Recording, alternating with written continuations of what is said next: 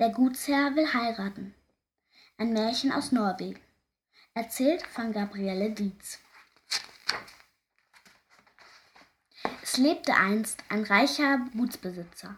Der hatte alles im Überfluss. Nur eines fehlte ihm. Eine Frau. Da trug es sich zu, dass die Tochter eines armen Pächters auf seinen Feldern half, das Heu einzubringen. Das Mädchen gefiel dem Herrn, und weil er wusste, dass sie arm war, dachte er bei sich, sie würde ihn schon nehmen. Er sagte, ich denke, es ist Zeit für mich zu heiraten. Sie entgegnete nur, Nachdenken kann man über vieles. Ich möchte, dass du meine Frau wirst, sagte er. Da. Oh nein, mein Herr, erwiderte sie, ich mag nicht heiraten. Der Gutsherr war es nicht gewöhnt, dass man ihm widersprach, und je beharrlicher sie ihn abwies, desto mehr begehrte er sie. Aber das Mädchen erhörte ihn nicht. Da schickte der Gutsherr nach ihrem Vater und eröffnete ihm, dass ihm alle Schuld erlassen sei, wenn seine Tochter ihn heiraten würde. Mein Herr, ich will meine Tochter schon zur Vernunft bringen, sagte der Vater.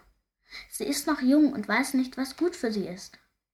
Doch all sein Reden, all sein Drohen, all seine Versprechen waren vergebens. Um nichts in der Welt wollte die Tochter den alten Grieskram heiraten. Der Gutsherr wartete lange auf eine Antwort, doch schließlich wurde ihm die Sache zu bunt. Er ritt zu dem armen Bauern und ließ ihn wissen, er könne nicht länger warten, die Angelegenheit müsse auf der Stelle erledigt werden. Der Bauer wusste sich keinen Rat, und so stimmte er zu, dass der Gutsherr alles für die Hochzeit vorbereiten sollte.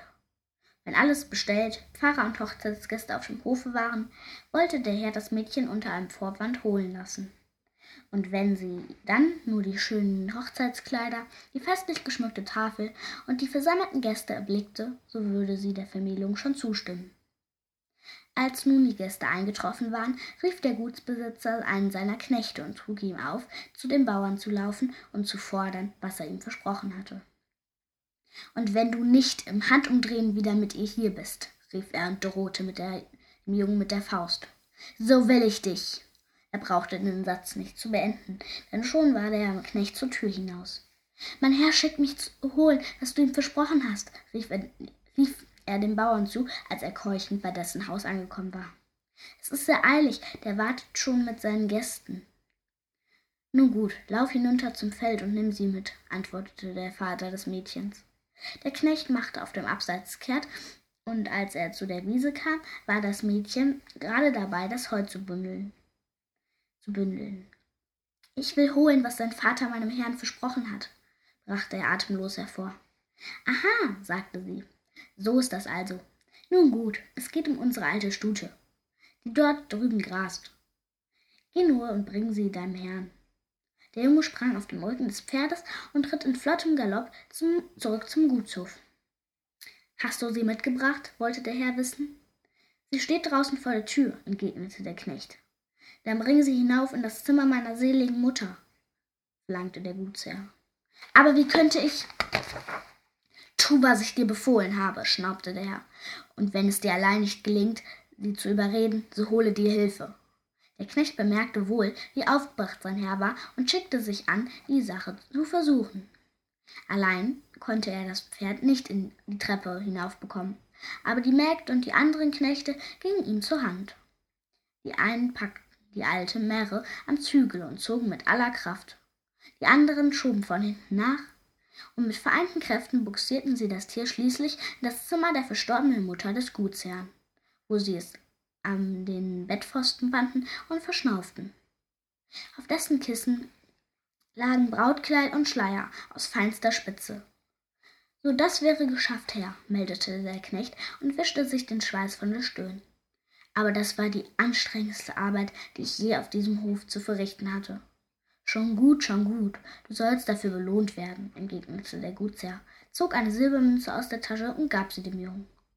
Und nun, schick die Frauen hinauf, auf dass sie sie ankleiden. Aber wie könnte ich. Halt den Mund, brüllte der Gutsherr. Sie sollen sie ankleiden und Schleier und Brautstrauß nicht vergessen. Der Knecht rannte in die Küche. Er ist übergeschnappt, rief er aufgeregt. Ihr Frauen sollt hinaufgehen und den alten Gaul ankleiden wie eine Braut.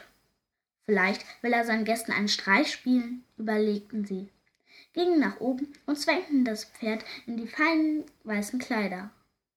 Und der Knecht trat vor seinen Herrn und ließ ihn wissen, dass alles getan sei. Und auch und, und sie auch Schleier und Brautstrauß nicht vergessen hätten. Sehr gut, nun bringen Sie nach unten. Ich will an der Tür auf Sie warten, sagte der Gutsherr.